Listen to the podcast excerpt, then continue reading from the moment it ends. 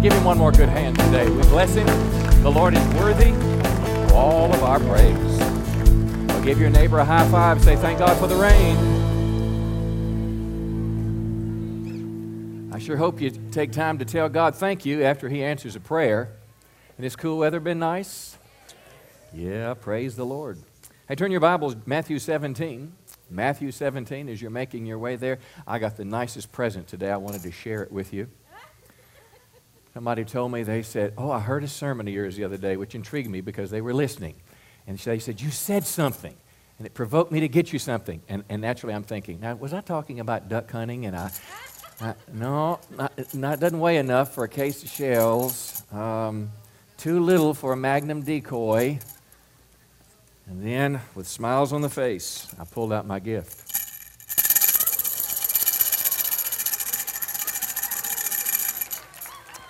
For you that don't know this, several years ago I used to play the tambourine quite well in my own eyes. But one of the former musicians who has yet to confess, we used to have leaks in our roof. They threw my tambourine up in the roof, and when we remodeled the sanctuary, lo and behold, they found it. They have yet to confess their sin before God. How many communions they've gone through, I don't know. But they have not told me. So, Pastor Nick, when is the next tryout for the band?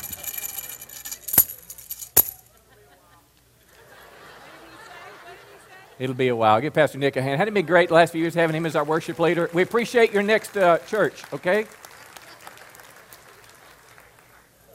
I could do this at the airport. Hare Krishna did well with that. Okay, Matthew 17. We've been talking the last several weeks on a series called Reflections. Reflection simply was a way to say that we should imitate Christ as our role model in life. Now, I know everybody's got role models? Everybody wants to be like somebody. I mean, you know, if you're a duck hunter and you watch the hunting show, then it's, you know, those guys with paint on their face, and I mean, you know, they kill ducks every. Everybody has role models in life. I don't care who you are. Uh, when you buy clothes, ladies, believe, you may think yourself a style, a trendsetter, but you're following somebody, come on, in Hollywood. You're following somebody in Paris. You're following a trend. We all have role models in life, but the greatest role model is to follow is Christ. Now, Acts 11 26, the text of the series, it was at Antioch, Antioch, the north of Jerusalem. It was the center of the Gentile church. That Christians, or eh, Antioch, that believers were first called Christians. Now, think about this. Christian is eh, it's our, in our everyday vernacular. Since I have been a child, when I've been filling out forms for schools and governments and they ask about your religion, that's what I check. But in the New Testament, the word Christian is only mentioned three times. And by its definition, it is really uh, uh, uh two words. The word Christ means the Messiah, the, Messiah, the Savior. INS, the ending, means that we identify with, we belong to Him. We're His followers. We are identical in some respects to Him. Doesn't mean that we're God, but yet there is a likeness. We are sharing His reflection. We have adopted the values that He espoused. We, we try to live the lifestyle that He's enjoined us to live. We try to be like Jesus. We try to, as we read our Bibles, we believe it's His Word. We try to line our lives up with Him. Well, that's a great uh, testimony. If someone were to say to you, You are a Christian, that should be the greatest testimony because they're, what they're saying, the watching world is saying, when I see you, I, I, see Jesus. I see how Jesus would have forgiven someone, he'd have been merciful, how he'd have been kind. And that's what we talked about last week. We talked about imitating Christ the way we treat people, and we talked about the the golden rule, okay? So I'm going to repreach last week's message. The golden rule, how we treat people, treat people the way we yeah, want them to treat us. Well, this morning, I'm going to challenge you to imitate the faith that Jesus had. That ability to believe God. Now, how many know Christ was somehow fully God and fully man? I can't explain it to you. But yet, the man side of Christ had to have faith, just like you and I do, to believe God to do things in his life. Now, uh, I've entitled this morning's message, Extraordinary Results. Because likely you're going to face some things in the future where you don't need just the ordinary resources you've got. You may face a time one day when the doctor tells you there's nothing that medical science can do for you. How many know God can still do something extraordinary? You may find that you may lose your job. Your company may go bankrupt. You may have financial reverses in life. You have done everything you could. The bank won't loan you any more money. You don't know where to get a job. How many know God can give you at that point extraordinary results? Extraordinary results are just not things and finances, but it's, it, is, it is obstacles that are in your life that God has the power and the ability to move out of your way. You may be in a, in, in a relationship. Uh, your spouse has threatened to leave you. Maybe they're already separated, but in your heart you love them, you want them back. I mean, no, it's pretty extraordinary for you if that marriage is restored. You got a kid that's on drugs and you can't control them, and no, no program has helped them, and the judge has threatened them, and they've been spent time in, in juvie, and it doesn't done any good. You need something extraordinary. You need God to move in the midst of your world and do something that no man could ever do. Well, that's what we're talking about. And Jesus told us that faith was the means to bring about extraordinary results. Now, Matthew chapter 17, let's look at a passage 17, verse 14. A man came up to Jesus and said, Lord, have mercy on my son, for he is an epileptic and he suffers terribly. Now, he often falls into the fire and often into the water. Now, his epilepsy was, uh, the fits he had was likely different from what you and I have come to know as an epileptic seizure. It had a spiritual component that made it at a different level. But this child was helpless. Notice uh, verse 16 I brought him to your disciples, and they could not heal him. So I want you to feel the helplessness of the situation. Here's a boy that couldn't control himself. He just, some, some force was driving his life. Uh, he couldn't handle his life. Dad had done everything he could. Dad had used his resources, all his ability. It didn't get any better. Uh, doctors couldn't help. No one could help. And the disciples couldn't help either. And I want you to see a picture of a helpless situation. But how many know if we're helpless, God can be helpful? It's impossible for us to go further. God can, can do something. And when you see verse 17, after the disciples couldn't heal, Jesus answered, and, and you know, I, look at Jesus as, you know, he's got his arm around people and he's just this, you know, kind, loving, encouraging. Not this time. Jesus said, Oh, faithless and what? Twisted generation, how long will I be with you? So he was chiding the disciples. It was a rebuke because they had walked with him for a number, at this time, probably a couple years. They'd walked with him and they'd not learned the lesson of faith yet. See, I want you to see that you and I are on a journey to develop our faith our ability to touch God for supernatural living, just like these disciples were. In verse uh, 19, they came to Jesus privately and said, Why couldn't we cast it out? And Jesus said, It was because of your, yeah, your unbelief or because of your little faith. In other words, on this faith scale, they were at the bottom. They were like a negative one, which literally means that they didn't believe God could do it. Now, these words we're talking about today faith, faithless, uh, unbelief, they're real abstract. I have a hard time getting my hands around them. But yet, Jesus is basically saying that, hey, guys, when you're faithless, you really don't believe God can do anything about this. This is not the only reason that we have problems, or it's not the only reason that prayers are unanswered, but it is one of them because we didn't believe God could do anything about it. Jesus, verse 18, rebukes the demon. It comes out. The boy is healed. Uh, verse 20, Jesus said to them, It was because of your little faith, for truly I say to you, and when you see the word in the Bible, truly or verily or truly, truly, verily, verily, it, it, let's just imagine you're, in a, you're writing a paper and you highlight a phrase. It's very important. You underline it. You make it bold. That's what Jesus is saying. He's saying, listen up.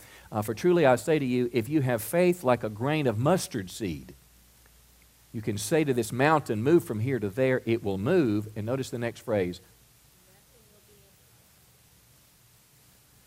That's so staggering you couldn't even say it out loud nothing will be impossible. Now, I don't mean you're the, you know, the six million dollar man, or I don't mean you're, you know, you can just go around with a magic wand. But, but what, what this scripture is saying is, as you are walking in the will of God, as you are Uh, being a true disciple, follower of Christ, and you face spiritual mountains in life, and there's things that God wants to push aside or get to the other side, your faith can get you there.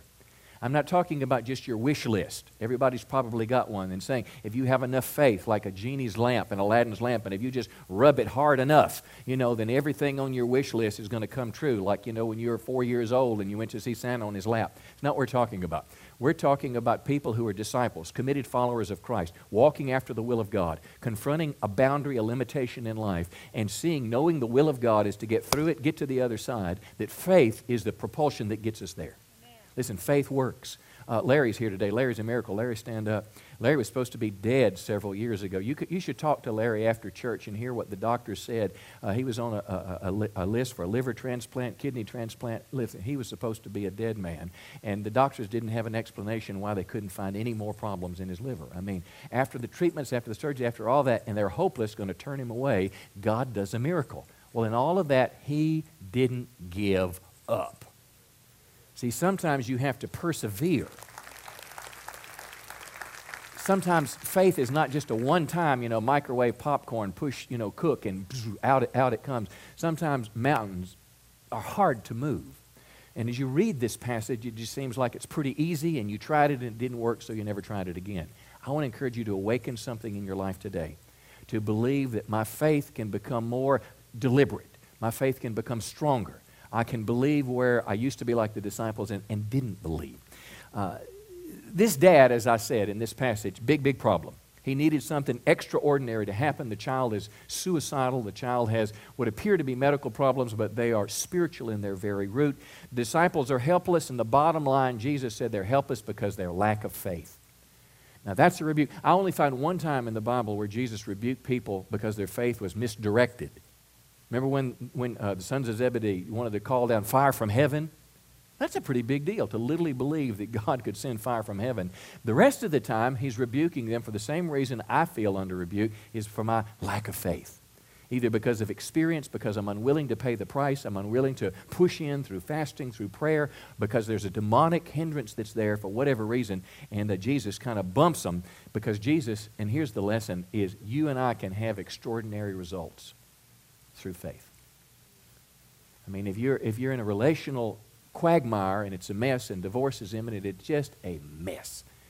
Listen, though two people each have their own will and some people can go against God's will, if there's an inkling to turn your heart to Christ from both people, listen, miracles can happen. God can fix what's been broken. Somebody say, Praise the Lord. Now, faith, simple definition in our context, faith is simply believing that God can do what's impossible. You look at your checkbook and your checkbook shows not enough money. Anybody ever been there? And listen, you have to live within the boundary. Faith isn't, if you've got, you know, $100, uh, faith is not writing a $200 check and going to cash it. That is a setup with a DA. Let me just go ahead and tell you that right now. It's not going to help you if you go to the district attorney and said, My preacher told me to have faith when I write my check. No. No. You live within that boundary, but faith sees beyond the boundary. Faith can stand in front of the computer and say, Matthew 6.33, seek first the kingdom of God and his righteousness, and God will take care of me. I don't believe God promises everybody big diamond rings and big cars and big houses. Now, look, if he gives it to you, praise the Lord. But, but we don't use faith to manipulate God just to get something. But he's promised you daily bread. He's promised you shelter. He's promised you clothing. He's promised you an ability to be content where you are and what you have. Uh, let's explore this a, a, little bit more now. Back in this verse, again, this boy uh, is, is uh, got problems. Some translation says he's moonstruck. What in the world does that mean? Uh, there was, a, there was a, a, a belief, it was, you know, kind of a, what would the word be? Well, anyway, he, some, in their culture, uh, they explained some, some spiritual things or misunderstood things they didn't understand. They would try to come up with some definition, and basically they said it's because of the phase of the moon that he's having epileptic seizures, and there's some natural explanation to it. Other translations say he says he was a lunatic. He was mentally out of control. Again, not necessarily what we see as a, seizure today. Mark said he foamed at the mouth. Uh, this boy had problems, and uh, how many know Jesus is the problem solver? So, as we see, the disciples couldn't do anything about it. Now, it's interesting. Go ahead and put the next verse, verse 16, on the screen. When the disciples couldn't do anything about it, again, Jesus didn't just put his arms on their shoulders and say, I understand where you are, guys. Come on, nudge you along. He said, faithless, perverse generation. It's a rebuke. He said, twisted, perverse. Now, that doesn't mean that they were evil, but it simply means is your thinking is messed up. You, you, the fact is that you're living in this boundary of the natural, of reason, experience, whatever the case is, that they just really didn't believe God could do anything about it. Now, have you ever been there as a Christian? Somebody said, Would you pray for me? And, and praying, you really didn't believe it happened, but you can pray anyway. I can't even put my hands around what faith is, but, but sometimes I know it when it's there and I know it when it's not I remember a number of years ago there was a, there was a, a couple we'd become, become associated with. They were leading a boys' home out of town and a very spiritual family. Well, he was in a car accident, very, very serious, tragic accident, and his neck, he had some damage to his spinal cord, and the doctors told him that he would never walk again.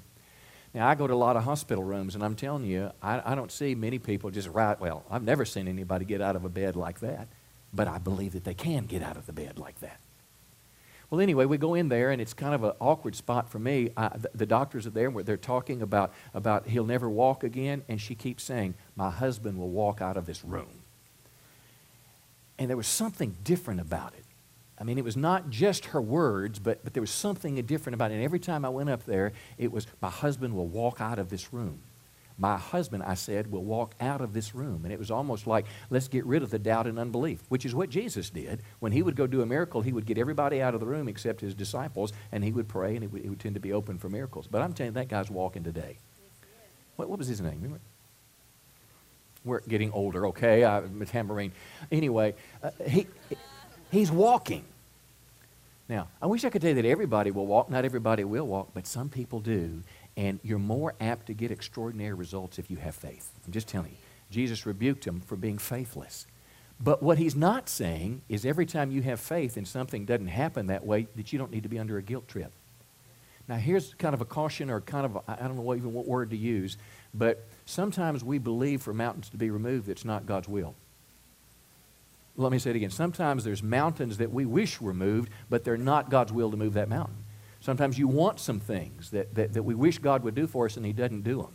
What do you do then? Let me give you a perfect example, and I want my wife to hear this. Um, when I was in the Navy, blah, blah, blah, blah, blah, blah, blah, blah. When I was in the Navy, I was probably uh, 22, I was in Alaska, and I met this girl that I thought, this, she's off the chart. She's fine, and I got Jesus, and now I'm ready to find somebody. Honey, you're not listening, right? Anyway, I love that girl. I, I tell you how lovesick I was. I was in California and I got and I got a weekend pass on a three day weekend to take a nine hour airplane one way prop job sitting on a board. I'm telling you, man, I am so lovesick it is crazy. And I get up there and I think she is the magic one. And then I come back to California, we communicate, I'll go to Japan, and she never writes me again. Come on. She never I never hear from her, no phone calls, no nothing, and then she marries one of my what I thought was my friends. Now, here's the story. I prayed the whole time that she was going to be mine. I prayed the whole time that that would be the person for me. I'm telling you, I believed, I confessed, I did all the things that all the books and everything told me to do. But you know what? She just was cut out of my life. And I got disappointed with God. I just felt, well, well maybe you're not real or maybe you don't care, so I'm going to punish you. I'm not going to church for a couple weeks. And I didn't. I'm here to tell you. I didn't go to church for a couple weeks.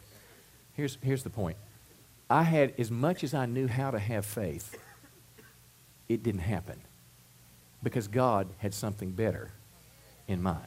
You heard that, didn't you? God had something better for me. And faith is not a way that you can manipulate God to get God to do what you want. It is not genie's lamp. It's not like going to the grocery store with your little kid and you put in the quarter and turn the wheel and automatically out the answer comes.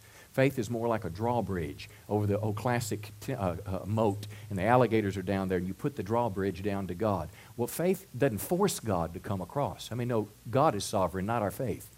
And our faith is not a manipulative force that we get God to do what we want to do. But how many know the Bible also says without faith it's impossible to please Him? So faith is, is the currency that we have that we relate to God. So sometimes our prayers are not answered regardless of our faith because it's not God's will. The Bible even tells us in 1 John, and they might put that scripture up, that if we ask anything according to his will, he hears us, and we know if he hears us, then we have the petitions that we, we've desired of God. But here's another reason that things don't happen. You've got a real devil that's in this world. There's real evil, and he's called the thief that came to do what? That's exactly right. And you may be in a situation, and it may not, it may be God's will for God to do something, but you got a big mean old devil there that is just not moving. Now, let me give you a big example abortion. I don't think anyone would argue the fact that if the Bible says that God created us, we have personhood in the womb. Uh, the Bible says that our days were recorded in a book before one of them came to be, that the God's will, listen, is that children would live. But in our culture, there is nothing, I think, fought against more with more uh, tenacity than for the right to have an abortion. Now, I think there's a spiritual force that's behind that. I think it deceives people. We don't hear in our media about the connections with disease. We don't hear uh, in our media about the connections with depression, all those different things that can happen. And listen, I'm not just talking as an outsider, I've got first hand experience with this. We don't hear about the shame. We don't hear about the guilt and all those things that are associated with it. There's just this push. Well, how long has have people in America been standing that that would be reversed? Since it was passed in what, 1973? How long has that been? 27, 37, 38 years that Christians have been pushing back against it. Well, it's a spiritual component to it.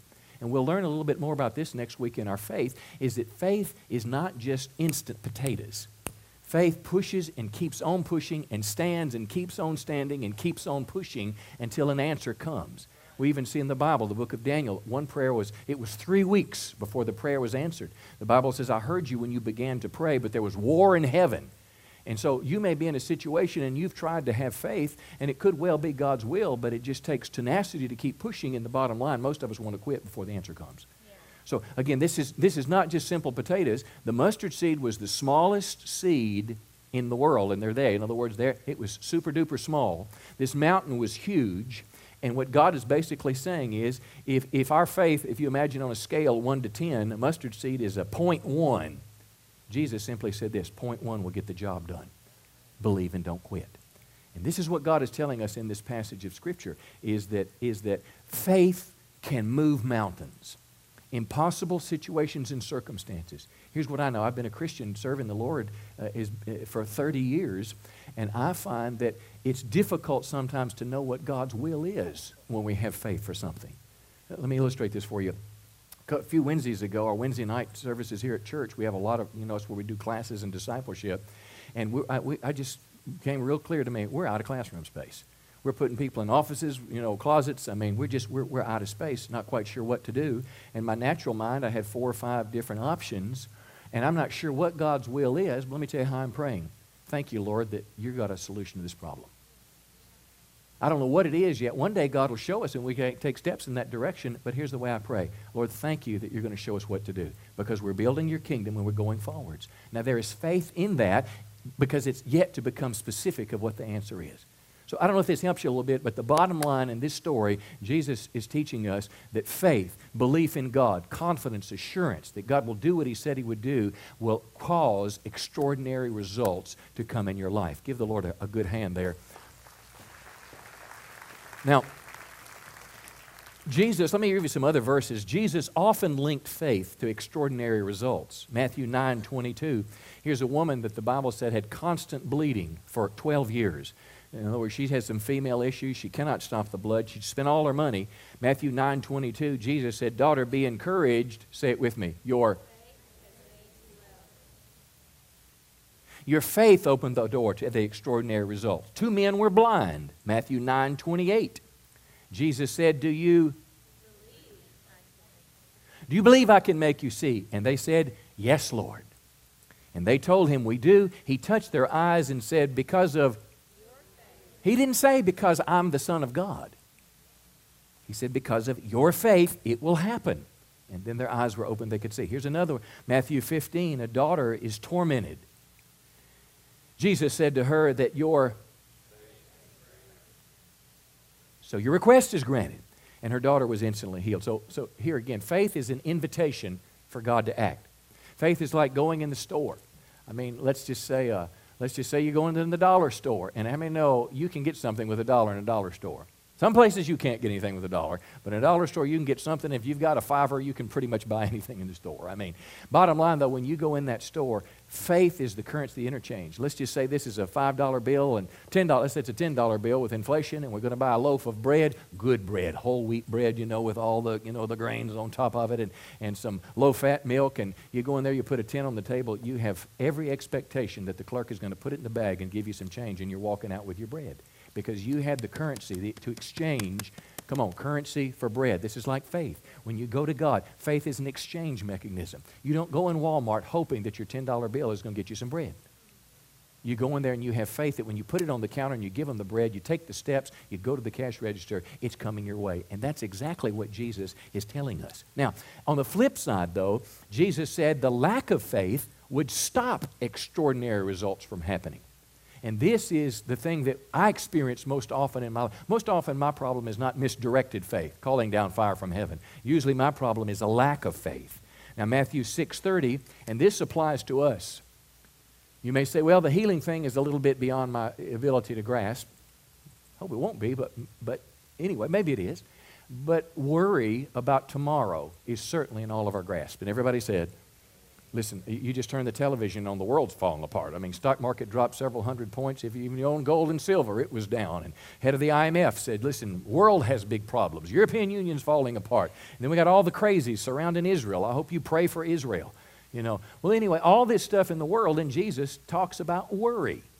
And in Matthew chapter 6, he said in verse 30, if God clothes the grass of the field, some interpretations talk about the beauty of the wildflowers. It's here today, tomorrow it's thrown in the fire, that is, for their fuel for the fire. Uh, will he not much more clothe you, O you of?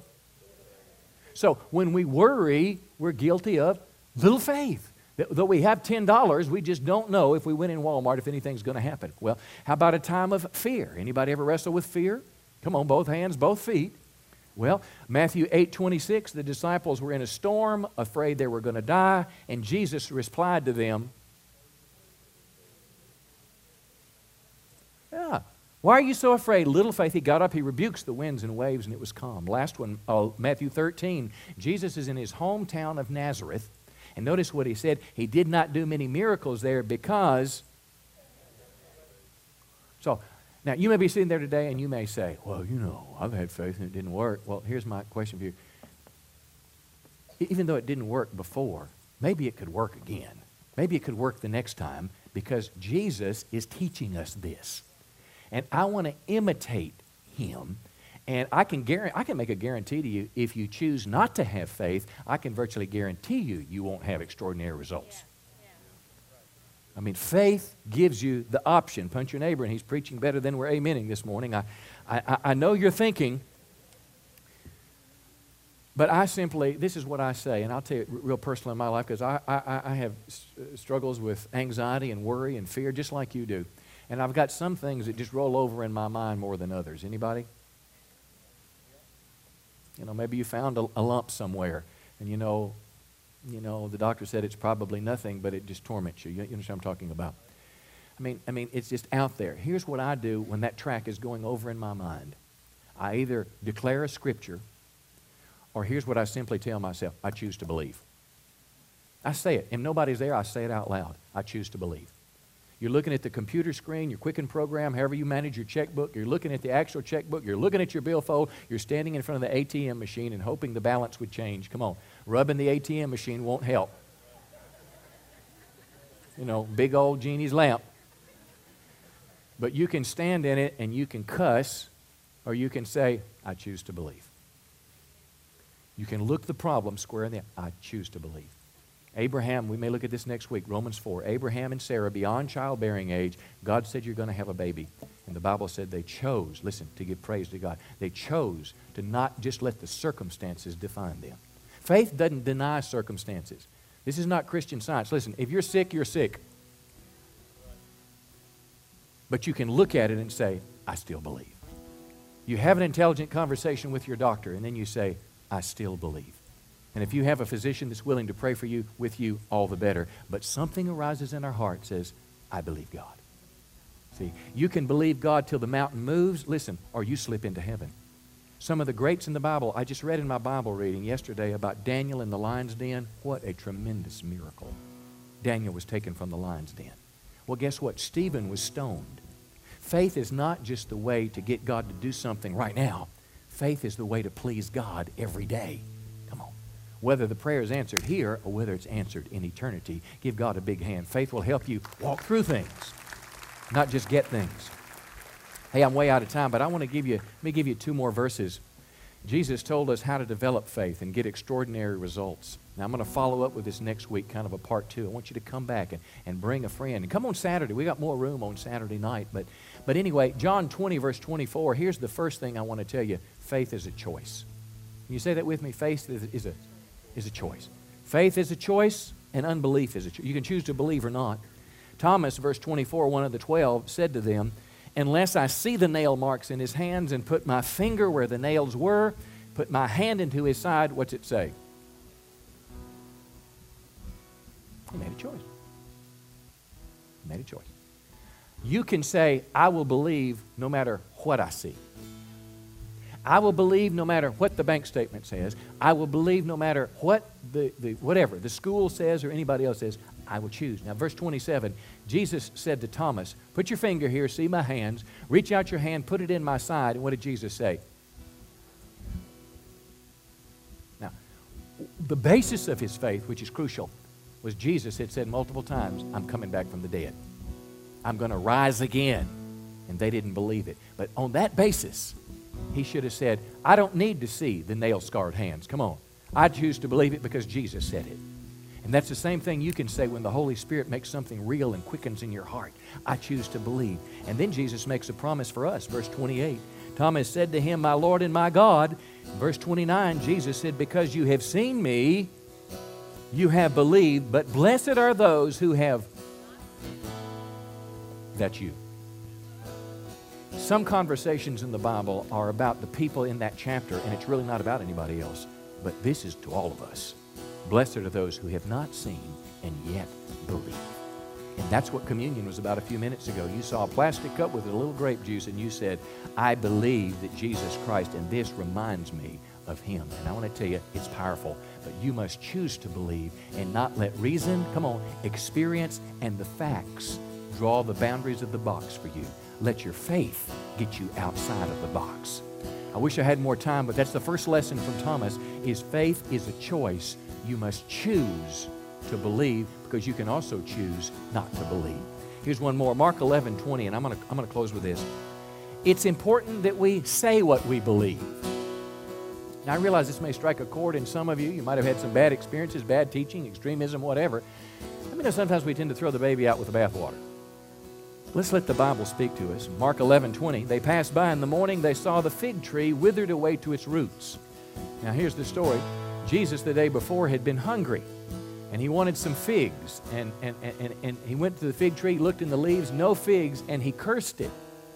Do you remember, like these oak trees around us? One has green leaves, and right next to it, one is brown leaves. Well, they get there the next morning, and the green leaves are brown. And Peter remembered and said to him, Rabbi, look, almost in amazement the fig tree you cursed is withered. Has God ever done something real big for you and you just walked around saying, I can't believe it. I just can't believe it. I can't believe it. I, I just had a miracle. I can't believe it. Come on. I got a job. I can't believe it. Listen to what you're saying. And then what Jesus say, verse 22, Jesus answered them. So he's just done He's made the natural become supernatural, and then he's basically telling the boys, You can do this. That's what he's saying. Have faith in God. Align yourself up with the will of God, and then nothing can stand in your way. This is not just the Christmas wish list, this is alignment. Align yourself with the will, of, and nothing can stand in your way. Now, notice what he says. After he said, Have faith in God, truly, I say to you, whoever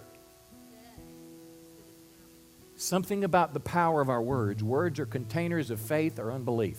I can't believe it. I just, I just can't believe I got a raise. I can't believe I got that sale. Be taken up and thrown into the sea, again a hyperbola, does not doubt in his heart, doubts the killer, but believes that what he Jesus is pretty straightforward. It'll be done for him. Therefore, I tell you, whatever you ask in prayer, believe you have received it, kind of past tense, and it will be yours.